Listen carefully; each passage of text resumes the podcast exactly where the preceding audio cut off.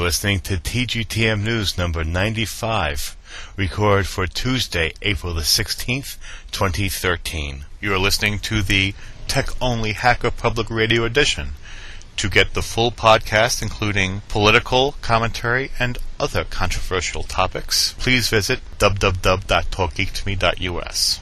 Here are the vital statistics for this program. Your feedback matters to me. Please send your comments to dg at deepgeek.us. The webpage for this program is at www.talkgeektome.us. You can subscribe to me on Identica as the username DeepGeek, or you could follow me on Twitter. My username there is DGTGTM, as in Deep Geek Talk Geek to me. Hello, it's Bobobex again, and now for the Tech Roundup. From torrentfreak.com by Andy, dated April the 10th. New Pirate Bay Greenland domains about to be seized. In anticipation of having their Swedish domain name seized, this week the crew of the Pirate Bay took evasive action. In the early hours of Tuesday morning, they switched to two Greenland based domains, but already the plan is starting to unravel. The telecoms company in charge of the .gltld says it will now block the domains after deciding that they will be used illegally. Sweden has long been associated with the Pirate Bay. The site was founded by Swedes, operated by Swedes, not to mention hosted and proxied by Swedish companies, activists, and the local pirate party. Under increasing pressure, those links were strained by political and legal red tape to the point where the site's only visible connection with Sweden was its .se domain. This week, even that connection was placed into history when fears over the long term viability and possible seizure of the domain led the site to choose an alternative. Over the course of Monday night and Tuesday morning, the piratebay.se became the piratebay.gl, with the new TLD denoting Greenland, a huge country with a tiny population of just 57,000 people. But now, less than 48 hours later, the latest plan to bring domain stability to the Pirate Bay already requires a Plan B. Exact timing is unclear, but very soon the site will lose use of both its .gl domains after Telepost, the company responsible for the .gl registrations, said that it would not allow them to be put to illegal use. Quote, Telepost has today decided to block access to two domains operated by file sharing network The Pirate Bay. End quote, the company said in a statement received by Torrent Freak. Those domains are the piratebay.gl and piratebay.gl. We observed Tuesday that the domains had been activated and therefore immediately contacted our lawyer, the company said. The announcement was short on detail, but at the moment Telepost seemed to just set to justify their decision based on an earlier Danish Supreme Court ruling that rendered the Pirate Bay an illegal site. Greenland is a self-governing province of Denmark. Currently, the Pirate Bay's .gl domains remain operational, but the site is redirecting to its .se domain, at least for the time being. A Pirate Bay insider told Torrent Freak earlier this week that they have plenty of domain names in reserve. With that in mind, it wouldn't be a huge surprise if the torrent site makes another domain switch in the near future. Update. Queries to the .gl domain registry now confirm that both the domains in question have been officially suspended. We have another story from Andy at torrentfreak.com, this one dated April the 8th. File sharers will not be held liable for piracy, Russia says. As Russia tries to find a balanced solution to the thorny issue of internet piracy, the head of a government department responsible for communications and information technology says that attacking internet users is not the solution. Speaking at the launch of a nationwide campaign to promote legal e-book purchases, Vladimir Grigoriev said that the government has no intention of holding downloaders liable or having them sent to court.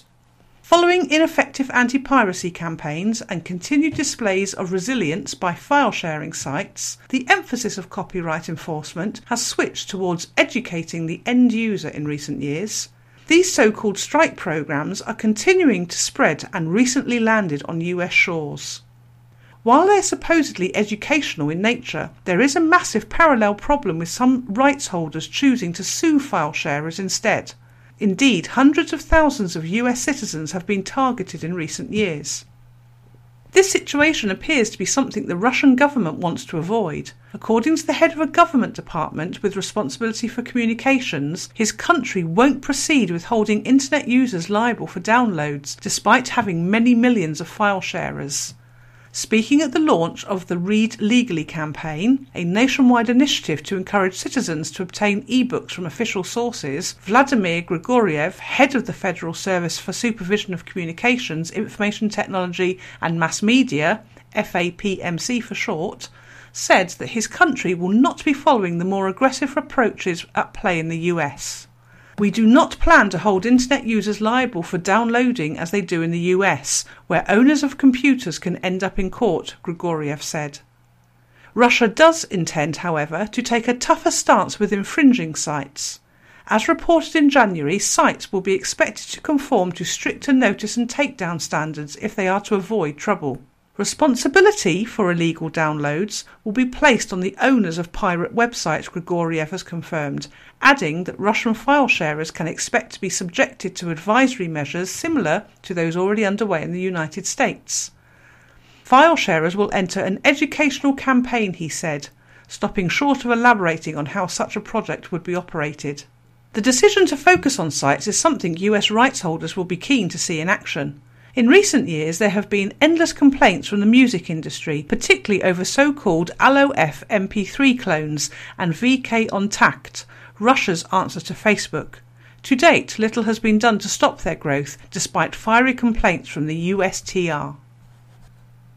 Our next story comes from EFF.org, dated April the 9th by Hanni Fakhoury. Can police read text messages without a warrant? San Francisco, the Electronic Frontier Foundation, EFF, urged the Washington State Supreme Court Monday to recognize that text messages are the 21st century phone call and require that law enforcement officers obtain a warrant before reading texts on someone's phone. Text messages are a ubiquitous form of communication and their context can be as private as any telephone conversation, said EFF staff attorney Hanni Fakhoury. We use text to talk to our wives and husbands, our kids, our co workers, and more. Police should not be able to sift through these personal exchanges on a whim. They must show probable cause and get a warrant before accessing this information. In this case, police seized a cell phone during a drug investigation and monitored incoming messages. Officers responded to several texts setting up meetings that resulted in two arrests without first getting a warrant. Prosecutors have argued that no warrant was required because there should be no expectation of privacy in text messages, as anyone can pick up someone else's phone and read what's stored there. But in two related amicus briefs filed Monday, EFF argues that searching the phone for the texts without a warrant clearly violates the Constitution. The state argues that just because someone can intercept a communication, you should reasonably expect that communication to be intercepted. That's a dangerous way to interpret the Fourth Amendment, said Fakhoury. The prosecutor's theory would eviscerate any privacy protections in the digital age. We're asking the Washington State Supreme Court here to recognise what's at stake and to require a warrant before allowing officers to read text messages on a cell phone. Venkat Balasubramani of Focal PLLC in Seattle, Washington, served as EFF's local counsel in these cases. For the full amicus briefs, please follow the link in the show notes.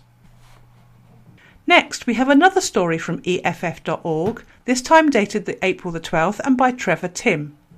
Huffington Post credits internet activists with major victory in stopping bad CFAA bill, but good reforms are still needed.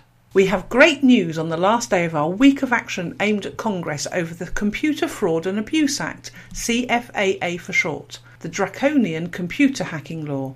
Huffington Post is reporting that House Republicans put the brakes on an awful expansion to the CFAA that threatened internet rights. Even better, Huffington Post is crediting pressure from internet activists for this major victory. A House subcommittee with jurisdiction over the law, chaired by Republican Jim Sensenbrenner, had planned to vote on a reform of the bill next week as part of the House Republican legislative flurry they dubbed Cyber Week, according to both Republican and Democratic aides on the panel. However, the bill was pulled back because of pressure from the internet community. All week, EFF and a host of other groups have been engaged in a week of action aimed at stopping this bill in its tracks. We started the week with a letter signed by EFF and organisations from across the political spectrum, but it's you, the internet users, who have emailed, tweeted, and called Congress to make sure that your voices have been heard. As the Huffington Post reported, the move to pull back plans to change CFAA is another indication of the growing strength of the cyber community, which first flexed its muscles in a public way to block SOPA, a bill that would have handed much more control of the internet to the government and its corporate allies. It's important to remember this fight is far from over, and you should definitely contact Congress if you've not already done so. Even though the CFAA expansion has been tabled and there's reportedly no timeline for bringing it back, legislators could revive it at any moment. The Justice Department has been lobbying for these expansions for years, and there's no indication that it will stop. The Justice Department has also just asked Congress for more money to prosecute computer crimes, despite the fact that it's been widely accused of prosecutorial misconduct in the cases that they've already brought, notably its case against the late activist and internet pioneer Aaron Swartz. Most importantly, we still need Congress to pass real CFAA reform that will definitely state that violations of website terms of service and employee terms of use are not crimes, and that would prevent defendants from being locked away for years for acts that cause little or no economic harm. We need to protect innovators, activists, security researchers, and everyday internet users from a law that should only be aimed at real computer criminals that commit malicious acts like stealing credit card information. So please follow the link in the story, go and email your representatives to tell them your support CFAA reform. Then you can follow up with a phone call telling them the same thing. Let's ensure what happened to Aaron Swartz never happens to anyone else. Our final story this week comes from TechDirt.com, dated April the 12th, by Timothy Geigner. Police search for mugger for three weeks. Internet finds him in an hour. We've discussed before the ways law enforcement groups use social media. Frankly, the general theme tends to be that they aren't very good at interneting. Whether it's mocking invasive vaginal searches or catfishing music fans with well tread tropes, it seems the wider internet plays the web game better than the LEOs. All the while, you occasionally will hear someone in law enforcement decrying how awful the internet is and even sometimes attempting to shut down certain sites. Yet, despite being so underappreciated, the wider internet sure does love to show how good they are at catching suspected criminals. That capability was on full display in the case of a mugging in New York City, where police had been searching for a suspect for three weeks before deputising the internet, which then identified him in an hour. Within an hour of Gawker posting the video of the crime on the site, a helpful commenter linked to a Facebook page that appeared to show the suspect wearing the same clothes in photos taken mere hours prior to the crime. The link led to the Facebook page of 21 year old Aidan Folan, who had photos of him taken hours before the robbery. According to Gawker, the photos revealed the same sweatshirt the mugger wore in the video, with large fraternity letters on the front. Commenters on the New Year's Day Daily Intelligencer site, which also posted the video, also linked back to Folan. Folan has since been arrested and charged with robbery and assault. Internet 1, stupid frat boy crimes 0. But the larger point is that far from the crime inducing cesspool claimed by some LEOs, the internet is a tool that they should be using. Many LEOs recognise that, utilising social media to put together suspect timelines. But the aggregate of the public internet is also a tool to catch violent criminals. Social media acts as a timeline of people's lives, accounts of their activities, and now they are playing significant roles in helping to solve crimes, most notably exposing the Steubenville rape case back in January. It's worth noting that there's a difference between having the public help law enforcement find suspects and LEOs keeping watch over social media. The lesson here is that it's the not all or nothing with law enforcement and the internet. You can get the help you need without invading the public's lives. For some other headlines in the news this week, please follow the links in the show notes. These stories are WikiLeaks strikes again. Website publishes 1.7 million documents on US foreign policy. Athens Indymedia has been shut down. Repression in Greek ensues.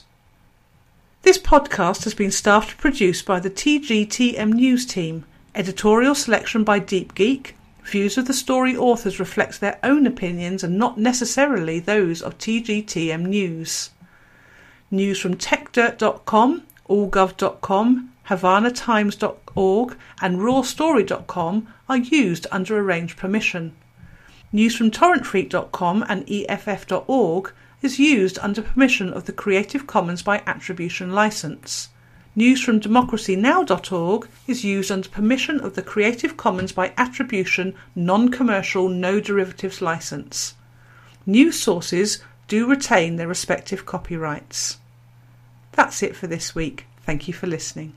Thank you for listening to this episode of Talk Geek to Me. Here are the vital statistics for this program. Your feedback matters to me. Please send your comments to dg at deepgeek.us. The webpage for this program is at www.talkgeektome.us. You can subscribe to me on Identica as the username DeepGeek, or you could follow me on Twitter. My username there is DGTGTM, as in DeepGeek Talk Geek to Me. This episode of Talk Geek to Me is licensed under the Creative Commons Attribution Share Alike 3.0 Unported license. This license allows commercial reuse of the work, as well as allowing you to modify the work, so long as you share alike the same rights you have received under this license.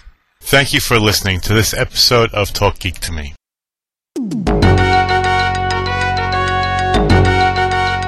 You have been listening to Hacker Public Radio at hackerpublicradio.org. We are a community podcast network that releases shows every weekday, Monday through Friday. Today's show, like all our shows, was contributed by a HPR listener like yourself. If you ever considered recording a podcast, then visit our website to find out how easy it really is. Hacker Public Radio was founded by the Digital Dog Pound and the Infonomicon Computer Club. HPR is funded by the Binary Revolution at binrev.com. All BinRev projects are proudly sponsored by Lunar Pages.